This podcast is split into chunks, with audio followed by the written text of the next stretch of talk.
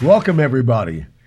Tonight is a very special show, and you'll know why when you hear all the amazing stories that have just gone on in our lives. And that's why we decided to come out with it right away and not hold it for a while because it is a timely issue. And what Pat has to say may even be life or death.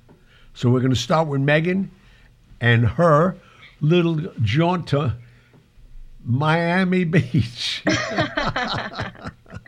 I know. Luckily, it wasn't actually Miami Beach because everybody kept texting me saying, Are you okay? Because it was so crazy over spring break. But I was not a part of the crazy spring break cr- crowd. I, was worried about myself.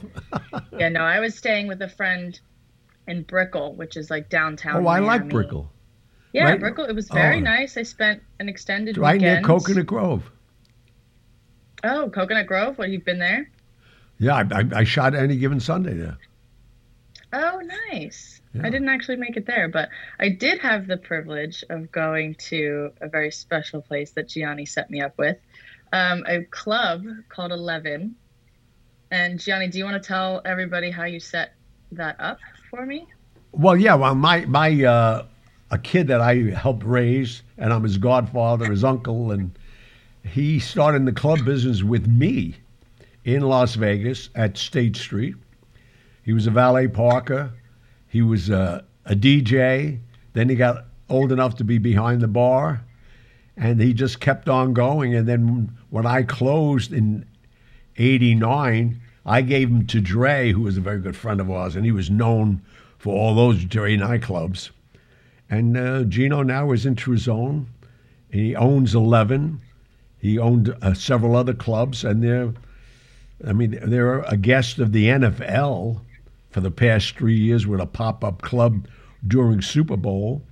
And I'm really proud of this kid. And uh, so when Megan said she was going, I said, let me set you up in this place, knowing that it was going to be COVID sa- safe, because I know Megan and all of us don't want to bring anything home to our relatives, and her being with her grandmother. So it's COVID safe, social distancing, and uh, and then we had some surprises for Megan. We certainly did. And I showed Gianni actually a reaction video that I had taken myself. Um, so we had a table, which was amazing. I've never had an experience like that. And like Gianni said, it was all distance, that kind of thing. Um, so I felt very comfortable. And I was having plenty of fun with my friends. And to my surprise, I look up and I see all three of us Gianni, Pat, and myself up on the big screen. How big You know, was? And that's a big Well- screen. I mean, and anybody, yeah, it's huge, right? I've only ever seen it's you like know, a, it's a- special guests and things like that. well, you are a special guest. And that was in, that was just absolutely insane. So I was very surprised. It was a picture of all three of us, and then following that was the logo of the podcast Hello. up on the big screen for everyone to see. Um, so anyone who follows me on Instagram saw that. I put it up on my on my story because I was so so excited about it. I started I started screaming. I was like, "What? What is going on?" So it was, I knew it was you'd an enjoy amazing it. I'm glad. surprise. And Gino, we thank you and your whole staff. I mean, you made a, a tremendous night. And, yes, uh, thank you so so much. It was incredible. And, and, and, and Bob, Rob, Rob, rather. Rob, yes, Rob. Rob is the head of VIP great. there. He invited me back the next night. Of course. No, he's no, he's such a. I mean, they really run a great operation. In fact, they're looking for a location now in Times Square. So, uh, and they're opening a hotel in September, Eleven Hotel. oh, good for them. So, um, me and my my other partner, Steve Marengoff, will be permanent guests there on the weekend. Oh, I love it. Of course. And now down to serious business. And this probably is why we motivated to get this up and out. I, I this morning started promoting what Pat's doing in his other life as a, an investigator. As we all know who know Pat, he was a, a detective for many years with NYPD and went on to open his own investigating bureau, basically, anywhere in the world. He's been there. And he got an amazing case that needs urgency. And in, one way or another, hopefully, we could bring closure to this with a happy ending. So, Pat, I'll let you get into this, man. Why, thank you. Uh, Yeah, I got, you know, over, I've been in this business for 30 years uh, as a private investigator, and I've gotten all kinds of cases. And the truth be told, it's not what you see on television. Most of them are the same. Every now and then, you get something that you can really sink your teeth into. That, as Gianni said, uh, requires some urgency. And this one is a missing persons case. Uh, a woman by the name of Christie Caggiano, uh, C A G G uh, I A N O. We're going to have a, uh, a, a flyer up on, uh, on the website, by the way, but I'll get to that at the end. She is a, a troubled woman. She's 52 years old, married, but she's had uh, bipolar disorder, which has gotten worse over the years, and she's on meds. And she's also uh, delusional, uh, which doesn't have anything to do with the bipolar. That's a whole separate issue. She was on meds. And this case started about six months ago. I wasn't involved then.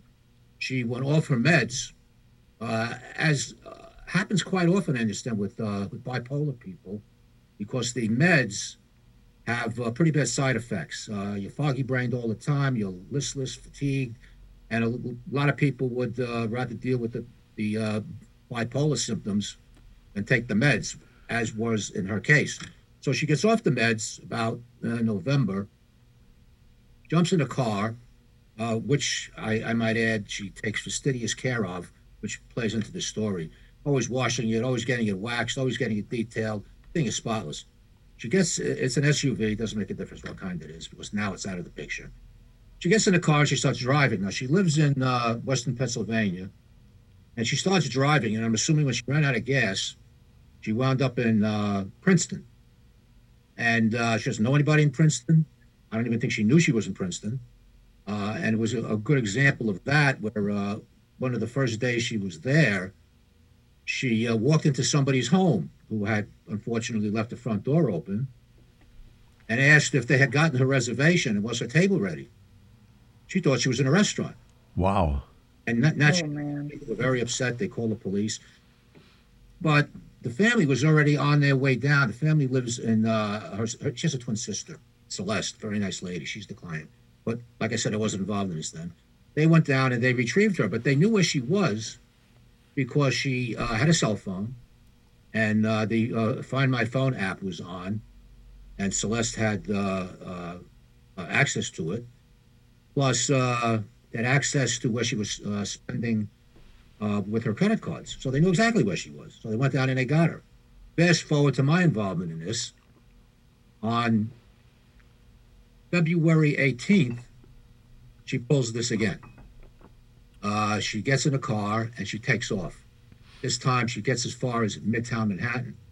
Now, you know, she may have all these mental problems, and I feel sorry for the family, and I feel sorry for her. But uh, I wonder if she wasn't thinking clearly, or was thinking clearly, I should say, because uh, she didn't use her credit cards. She took $500 in cash with her. Now, those of us who know Manhattan know how long five hundred dollars lasts. An hour and a half. You know, it's an expensive place to uh, to to try to uh, exist.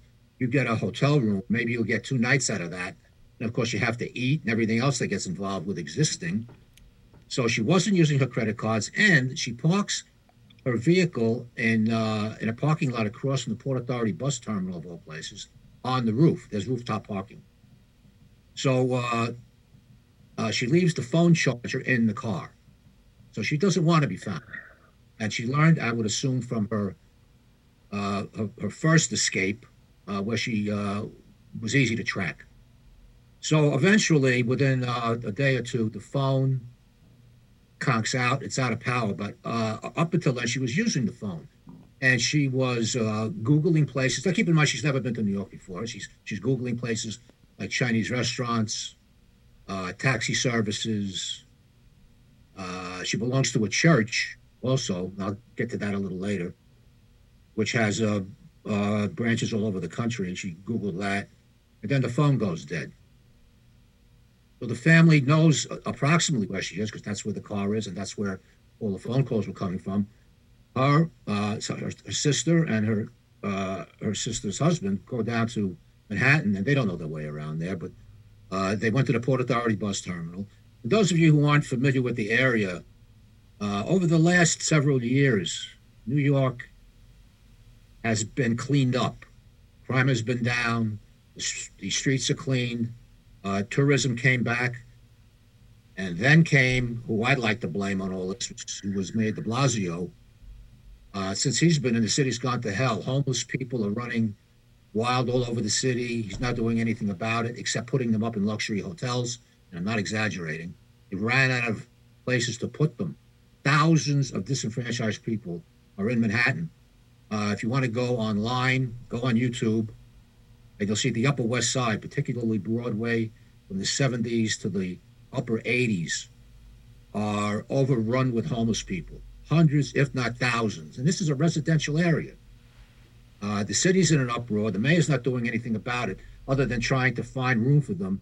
And he's commandeering these hotels. I mean, good hotels, three, four hundred, five hundred dollar a night hotels. And you can't possibly hold all these people. Aside from that, a lot of them don't want to stay in rooms. They want to stay on the street. So I figured, well, she knows no one. She obviously, by the 21st of February, which is three days later, run through her $500 was very close to it. So we decided to concentrate on uh, the areas where the homeless congregate. First order of business was the Port Authority bus terminal. Now they have a policy. They didn't used to have this policy during the 70s when uh, uh, homeless were taking over the city again, or first. Uh, the Port Authority allowed the homeless to stay within the confines of the Port Authority bus terminal. They don't do that anymore. Homeless are not allowed in there. They're on the streets surrounding it, and there are many, hundreds and hundreds of people. Uh, the port, of, uh, the uh, Penn Station, Pennsylvania Station, which is or Pennsylvania Terminal, is the final stop for trains, what they call it a terminal. They allow homeless people within the confines of Penn Station. So I sent my best operative, he's a former Treasury agent. Uh, it actually, uh, in a city the size of the area that we're looking in, you need a platoon of investigators, but that's expensive. So, uh, what they could afford versus the expertise of my investigator, I sent one guy down because we were targeting places where she had to be. Uh, problem is finding her. So we were armed with uh, with uh, flyers, and uh, my friend, uh, his, name is his name is Charles A. Lindbergh. That's a name people will not soon forget. No, tell me about it. Yeah, no, he's not the Charles A. Lindbergh, but uh, he's just as competent. Only he keeps his feet on the ground. He doesn't fly. That said, he did a very good job. He uh, he befriended homeless people. He found one woman, May Bell, her name was, uh, took him around Penn Station. He says it took me three hours to go through the places where the homeless and uh, uh, uh, indigenous people hide. They have communities set up within the bowels of Penn Station, in the basements, in the subways underneath, in the subway tunnels. Charlie went everywhere with this with this woman. Of- course, we paid her. They have charging stations for their cell phones. They have uh, uh, sleeping areas divided by sex, men and women, very well organized. Wow. We And who organized it? The homeless themselves? Who? People that we were dealing with? No, no. The, the homeless had organized it? Yeah, they organized themselves. They organized very well. Wait until I tell you about Central Park. Uh, it's it's a uh, the, the the the epitome of good organization. I'm thinking of uh, nominating one of them to be mayor. I'll get to that shortly. Uh, so we went to those two places and we handed out flyers. We said anybody that would recognize her to call us, not to approach her. And uh, we were going to give them five hundred dollars, no matter how many people it was. We were going to we to pay everybody. So when we're not getting any calls, we went to every homeless shelter in the city that houses women. We went to the two soup kitchens within the uh, uh, Midtown area. One's on the east side, one's on the west side. Uh, uh, one of them uh, was run by a Monsignor. It's a church, Monsignor Wiley. Very cooperative, very very nice man. Uh, he alerted all his people. He alerted the homeless people who think highly of him. By the way, the homeless people there said it's the best food in New York. So Charlie decides he's going to try it, and he said, "Whoever the chef is here is grade A, man. he said, he said I, I, I was going to, you know, eat there for the couple of days I was down there. He said the food is excellent. But anyway, uh, she also Googled, this is the subject, she also Googled Chinese restaurants. Can't tell you how many of those we went to. Uh, and there was a couple of troubling Googles. One was uh, the Manhattan Bridge. She Googled it three times. That's upsetting. Well, Uh, tell the audience because they're not as a, a, abreast of these kind of things. Why that upset you and well, her first family? of all, it wasn't anywhere near where she was. So, uh, considering she's probably out of funds by this time, not going near her credit cards because she knows her family will find her. Uh, it's a hell of a walk. All right. So, uh, from uh, Midtown Manhattan, what'd you say, Gianni? About three miles, four miles? oh yeah, definitely. Okay, and plus she's on the west side. The bridge is on the east side. It connects Manhattan to downtown Brooklyn. Now uh, there are three bridges down there: uh, Brooklyn Bridge, Manhattan Bridge, and Williamsburg Bridge. They're basically Four a- blocks apart. a mile of each other. Yeah. They're right next to each other. yeah. Uh, why she picked that could be any number of reasons. I, I came to a conclusion about that bridge, and I'll tell you about that in a little while. But she Googled it three times, and that was upsetting because, in the shape she was in, we felt that perhaps she wanted to commit suicide. And usually, somebody who commits suicide hesitates. They, for instance, if somebody's going to slash their wrists, and I've had many suicides with slash, slash wrists that I responded to when I was a police officer. They don't slash their wrists and just lay there. They have what's known as hesitation marks. They slash, slash, and slash until they get their courage up to slash deeply. So it's usually five or six hesitation marks, which break the skin more and more as they get the courage to do the final slash. So Googling the Manhattan Bridge three times, I thought might have been uh, a uh, method of hesitation. She wanted to convince herself she wanted to do this. But talking about hesitation marks, when uh, yeah, I just I just drew, drew a blank. Uh, Williams, the guy, the, the, the comedian who killed himself. Oh, R- Robin Williams. No. Williams. uh, I know. I forgot that. Anyway, Robin Williams. All when they found him, he had numerous hesitation marks. He tried to slash his wrists first, and he couldn't do it. It's painful, uh, and he slashed his wrist numerous times, uh, but it, it, they weren't fatal slashes. So he it was too painful. He decided to hang himself. He put the uh, uh, put the garrote around his neck and hung himself from a door. That was too painful. Get off, put a towel around his neck, then put the garrote, the, the rope around the towel, then hung himself. Uh, hung himself. The, the, the point of the story is this is common in suicides, hesitation. So I figured uh, maybe she hasn't, if she was going to kill herself, maybe she hasn't jumped yet. Uh, but then, I Could, we just, for Now- people who just tuned in, Pat, tell them who we're talking about again, because this is her name is uh, uh, Christine Caggiano. And you're going to have flyers up, or, or where can they find it? on, on our website for a limited time. Uh, uh, she, she goes by Christie, C H R I S T I E, Jessica Caggiano. She's 5'5, 52 years old, 110 pounds. Uh, she was last seen wearing a black, long North Face coat, which is a winter coat. It's a Right. quilted coat. It's warm out there now, except for today. Today was a, a kind of a cold day. But she can't be wearing that for too long. She's wearing black workout pants and black sneakers. She's dressed all in black. Uh, and you'll, you'll see the picture when you go on, on our site, uh, HollywoodGodfatherPodcast.com. We'll have the picture up there. But anyway, uh, this church she belongs to is run by a televangelist. And you know what I'm going to say. I don't trust anybody, particularly televangelists. I mean, they're Okay. looking for your money.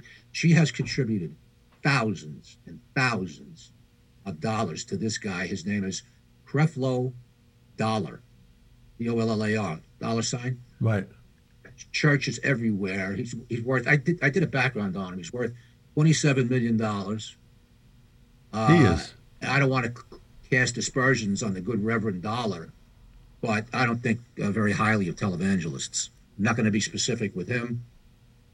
But the bridge, the Manhattan Bridge, where it ends up in Brooklyn, is about a mile and a half away from the Brooklyn church that he runs. So that could have been a reason for her to uh, Google the church. He also runs one in the Bronx.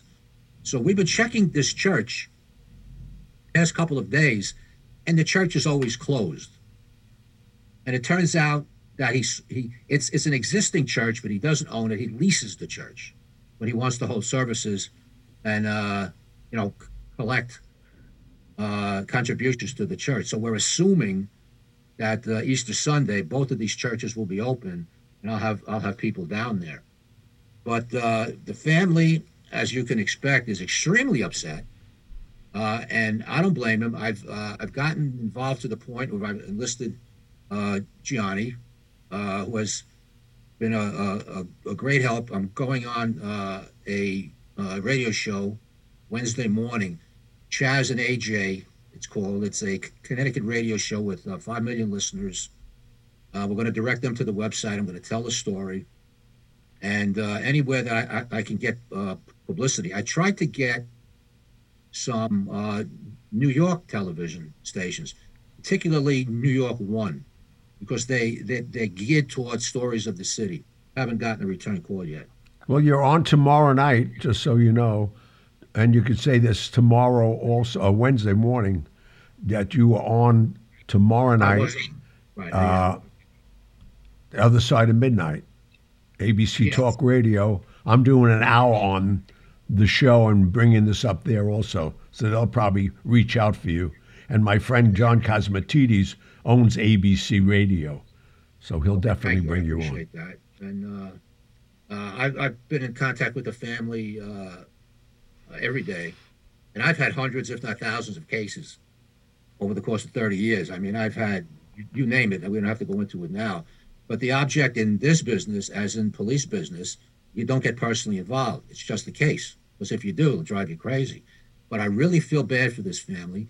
And aside from that, I feel this woman's life is in danger. That area is like uh, the Port Authority was back in the 1970s. Manhattan is like it was back in the. Oh yeah, it's terrible. I, I, I, you can you can attest to that, right, Gianni? Oh my God, I walk every day. I see what's going on in these streets. I mean, We're this is nothing about it. It's nothing, and he won't. Him and his wife have this whole just like you're saying, they're, they're, they're, they're putting these people in luxury hotels and they don't want to even be there. And what's no. really getting annoying to all the taxpayers, we're footing the bill for this. Not, not only that, but the, the, the mayor uh, opened up some kind of uh, an office to deal with some kind of problem about three years ago. He funded it without tax, well, not anymore me, but the people who live in New York City, $900 million. Nobody knows where the money went. Right.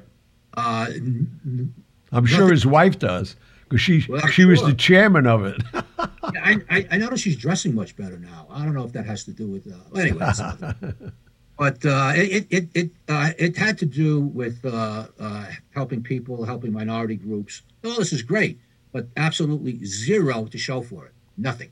I know it's crazy. Going broke. The mayor's not doing anything about the homeless, uh, except lip service. He's putting them up literally and $500 a uh, room hotels. And see, the hotels are letting them do it because they made a deal. I think they pay like 150 a night, but they're all empty anyway right now. So at least they know they could do 100 rooms and they're picking up some money. So in that way, it's helping the hotel owners.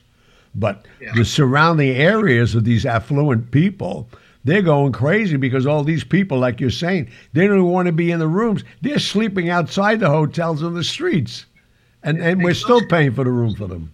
They're using the street as as, as bathrooms. They're shooting dope. Oh, I know. Some of these videos. Just go on YouTube. They're they're, they're all over YouTube. Now, as far as shelters go, you figured when you know she was, went missing in the middle of February, you'd want to get off the street.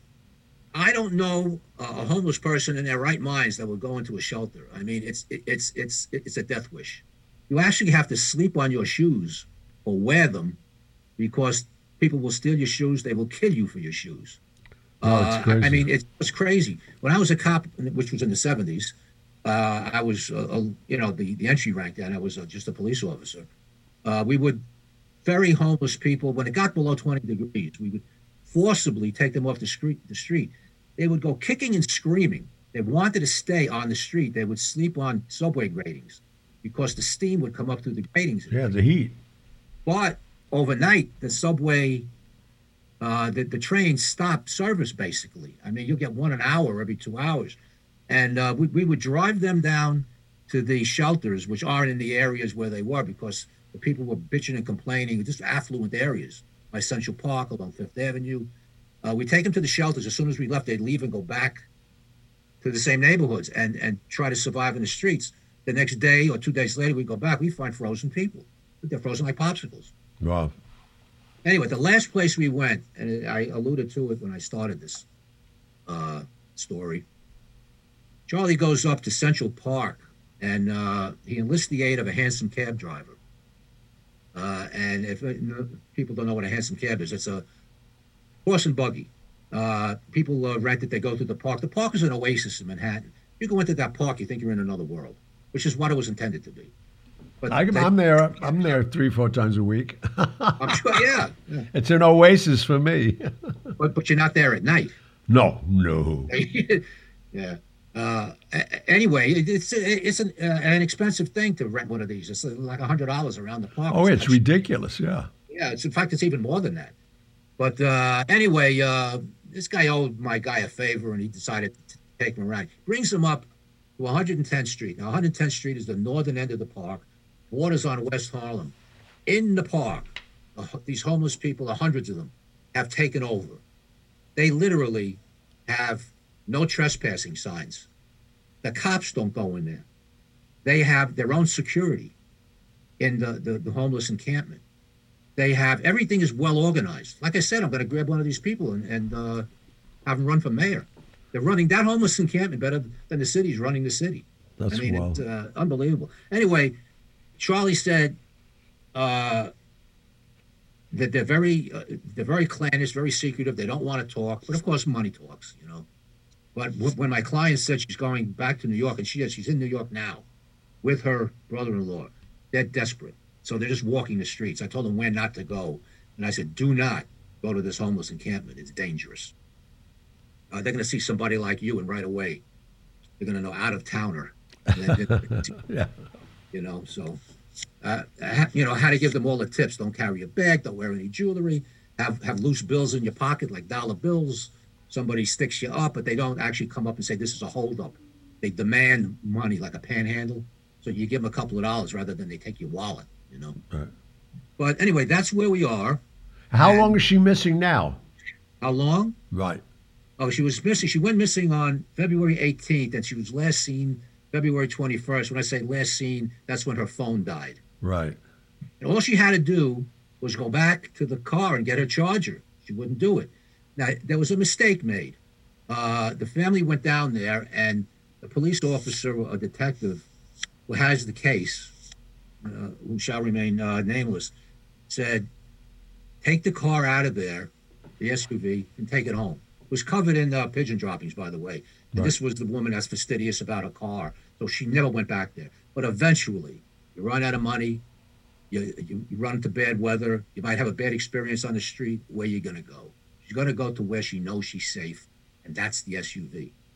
The the the detective told her to take the car back home because it's going to, and I'm quoting this, draw her out.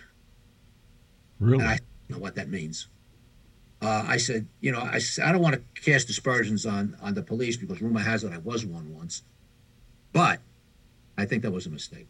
I think they should have left the car there, and I could have had a guy without going through all this. Uh, yeah, just uh, watch the car.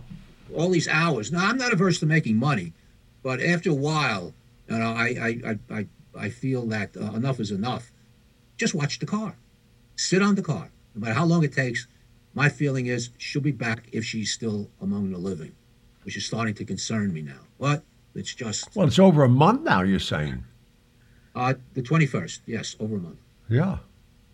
Yeah. Well, give her a name one more time, and then we'll move on, and we'll stay a, a, a priors to this, and they go on. Any new bulletins, Pat's going to keep putting them up on our site also. Yeah, by the time uh, the viewers or the listeners see this show, her flyer will be up there. You got two very good pictures, and it's got uh, a uh, number to call the police. Now, if you should run into this woman, do not approach her. Not that she's dangerous or anything, but she'll uh, she'll run. I don't mean physically, but you'll leave. You'll ask her who she is. That means somebody's looking for her. She's in the wind. So uh, there are phone numbers on the flyer. What I suggest you do, once again, not disparaging the police, but they're busy, and who knows if they'll ever get up there. Uh, call the. Uh, we have a dedicated line which uh, which uh, I take care of. Call that number. It's on the website. Uh, and uh, I'll make sure somebody gets down there expeditiously to make sure she doesn't uh, try to make another escape. And I'll, I'll also call the police, but I'm going to get somebody down there first. All right, my man's back on the job. Back on the job. Gee, I Back feel like, on uh, the job. I Oh, feel like I should be wearing blue. I mean, I don't look good in blue, so I like to stay away from it. all right. Well, let's talk about some positive things, and let's hope that they find this lady. I like you. I mean, that's a month already in New York. I Oh, don't know. I couldn't survive a month in New York with no money. I mean, And, and Megan, you being a millennium, you- you're out on the west side. You're seeing a lot of this now that you live in Manhattan. Are you noticing a lot of homeless at night also? I am. I can't say I'm out too late at night just because, you know, my social safety. life is, Hello, yeah. has not been what it has since before the pandemic, but there's definitely a lot of homeless people. And then, you know, a different issue, something else that troubles me is just, you know, the amount of garbage on the street, even in, you know, I luckily live in a fairly nice area and it's just a shame how unkept it looks. So, yeah, it's like the 1970s all over again. I mean, I know it's hard for you to relate. You weren't with us then. yeah, She wasn't even born yet. Time is up. Everything. It's not quite. deja vu all over again.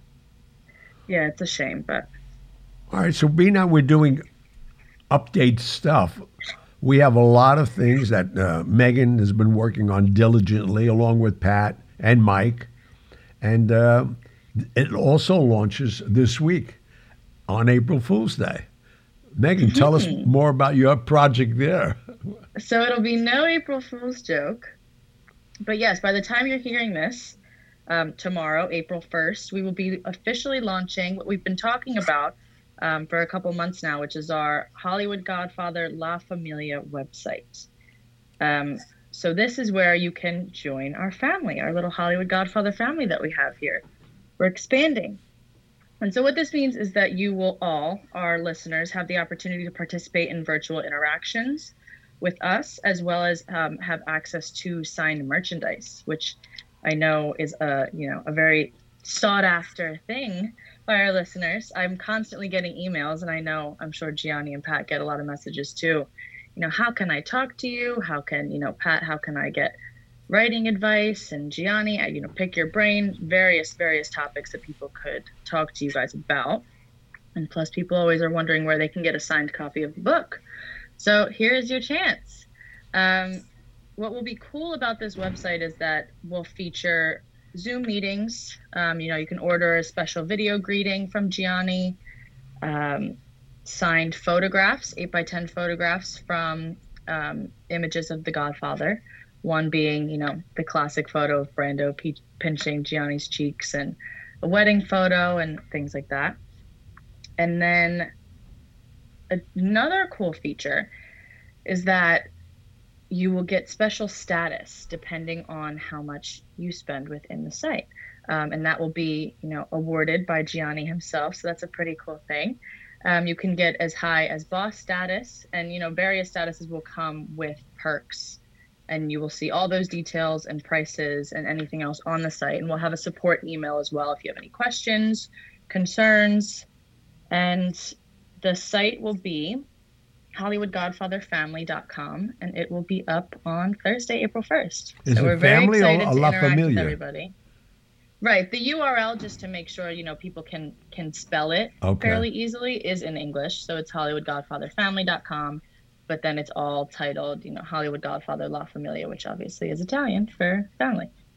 Well, I have a, another surprise for people who are listening to this, and it's a surprise to all of you because my clothing line that's coming out, we actually made my orange suit that I wore in the fight scene. Oh no way. Yeah, we have them. They'll be on sale, but um, we're going to come up with a contest very shortly of how you could win that suit. And I think, Oh, that's exciting. yeah, Let me ask you this, Gianni. To win the suit, and I you have to get hit in the head with a garbage can cover? no, no, but you know, it's and I'm I'm, I'm coming out with a coordination of wife beater T-shirts to go along with it. Oh no. but I think it's going to be maybe me be one of the hottest uh, costumes this year for Halloween coming up. I think it might be. I might even have to dress up in it. No, but uh, no, That's that's, so all, all exciting. exciting, and and again, that that's launching on Thursday, April first, Tomorrow. and and soon after that, talking about the clothing line, which is La Cosa Mia by Gianni. It's totally different business. We've been, you know, we we're actually sponsoring our own show too. That we're really happy with where it's going, and you'll be seeing that site going up in April, and then we'll be in stores as early as May, and we we're in the midst of negotiating with a huge chain right now, and there'll be affordable wear, not you know, five hundred dollar jackets or stuff like that that you would expect me to wear. They look like five hundred dollar jackets, but uh, La Cosa Mia by Gianni is another exciting thing that we've been working on. So there's a lot of great events. And last but not least, I know we've been getting a lot of emails, and fortunately, people have been supporting the book for two years now, going in our third year. Uh, we had a production meeting last Friday. I'm proud to say that Colin Wilson of uh, Mandalorian, who just got nominated for 15 Emmys, it's a show that Disney put out and Colin is the line producer, as he is now with us on our project. And we put a team together that probably this will be the first time you ever heard of the team. You know all of them from other credits that they've had in our industry. And uh, that's being helmed by the writer of the 10 Hours, Nick Vallelonga, who won the Oscar for Green Book. Best Screenplay, Best Picture 2018. So he, along with Jeffrey Dash, who's an executive producer, I'm an executive producer, has put together a writing team, one being Chazz Palminteri, whose episode of on our show comes on also this week. So you'll you'll hear him talk about it. So he he'll be directing three of those one hours that he's also writing, and then a, a veteran and a great great writer George Gallo, who was on our show last week, is writing three episodes and directing. You'll know him from Midnight Run, 29th Street, great classic. So we're really excited about that. And Pat's done such a great job writing the book that now we're going on to making a 10 hour miniseries. And everybody we spoke to are aware of our podcast and are aware that we have over 100 hours. So they're optioning those if the ratings are what we think they may be. So we may, we may be on television for the next five years. Gianni, talking about the book, I I, uh, I decided to uh, listen to the audiobook. Uh, I listened to it over the weekend. I'm not finished with it yet. Let me tell you something. If I didn't know that I that I wrote that, I mean, you did uh, a wonderful job reading that book. And you know, I don't know if people are into audiobooks or not. I am. I listen to at least 50 to 60 a year. And there, you need talent to read an audiobook and to become the characters in a book and to capture people's imaginations, what I like to call a theater of the mind. You're not watching television here, folks. You're not going to the movies. You're listening to somebody read you a book, which can be extremely dry unless you have the talent of a Gianni Russo or uh, other people in the business. I am captivated by the book and proud to have written it, listening to you read it to me. no, but it's so funny because just because my ego, I never read a book in my life. So they had to help me with it. It was on a screen. And uh, they were going to bring somebody in to read it. It takes a month to do. It's five, five days a week Four hours a day I was doing it. And I said, I'll do it. And they said, Well, we don't have a big budget to afford you. I said, What are you paying? Whatever. I said, I'll do it because, first of all, I don't want nobody to tell my story but me. And I've been getting a, a lot of compliments because it's, it's funnier because I know what's coming up and I, I don't have to interpret it. It's my story. You get a, a reader, he has to take that story and know when it's humorous, know when it's sad. And coming from you, Pat, I didn't know you you bought the audio book or how you got it, but and that you're actually listening to it. Yeah, I tell you, it's it's a it's it's an odd experience to hear your own words come at you. Eh, it's hard to explain. I, if see, if I was a writer, I could explain how I feel. I'm gonna have to work on that. Well, I think this has been a great, and, and what, you know what we'd really like to do uh, from all of you who are listening to the show, and as you listen to it in the next week, two weeks, a month, whatever it is, if you're really enjoying these updates, we'll do them periodically. So give us your opinion on what we just did. It's totally against the norm of what we normally do and this is our third season. But when we had something that's so timely, like trying to save this woman's life, and we're excited about these launches that we have this coming week, we didn't want you to hear about it two months from now in a normal delay. So we hope you appreciate it. I know my colleagues here work diligently on it, as Mike does as a technician for us. He does all the creating. But uh, so let us know and we'll do more of them if you think so. With that said, I think uh, again, team, we did a great job. I think maybe, maybe we should start a news program. I don't know what else we could start. I'm getting Well, my I tired. know we have like one of each. All the businesses. Yeah, no, we've uh, I, th- I think we've covered everything. Yep. Well, I want to thank Pat, Megan for all your effort on and off this. This has been a lot of work, and uh, your passion, Pat, to try to find this lady, man. That's like a needle in a haystack. We'll find it one way or the other. Unfortunate. Yeah. Well, So Everybody, thank you for tuning in. Keep listening, and uh, we all love you. Wear a mask. Don't get fooled. Bye bye. good night, guys. Good night. Thank you for tuning in to the Hollywood Godfather podcast. You can contact Gianni Russo, Patrick Picciarelli, or myself, Megan Horan, with your questions and comments through the contact section of our website, HollywoodGodfatherPodcast.com, which is where you can also subscribe to our weekly newsletter. You can also call and leave us a message at 646 776 3038. Remember to follow us on Instagram at Hollywood Godfather and on Facebook, as well as leave us a review on Apple Podcasts. We'd like to know what you like about what we're doing, what you'd like to hear in the future, and anything else you might suggest to improve our podcast. Most importantly, hit the subscribe button. We'll be back next week with stories of the mob and Hollywood, as well as answers to your messages. Good night. Regrets. I've had a few. But then again, too few to mention. I did what I had to do and saw it through without exemption. I planned each charted course, each careful step along the byway. But more, much more than this, I did it my way. Oh, there were times I'm sure you knew when I bit off more than I can chew.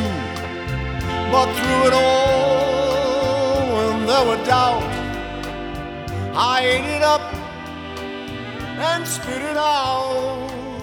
And I stood tall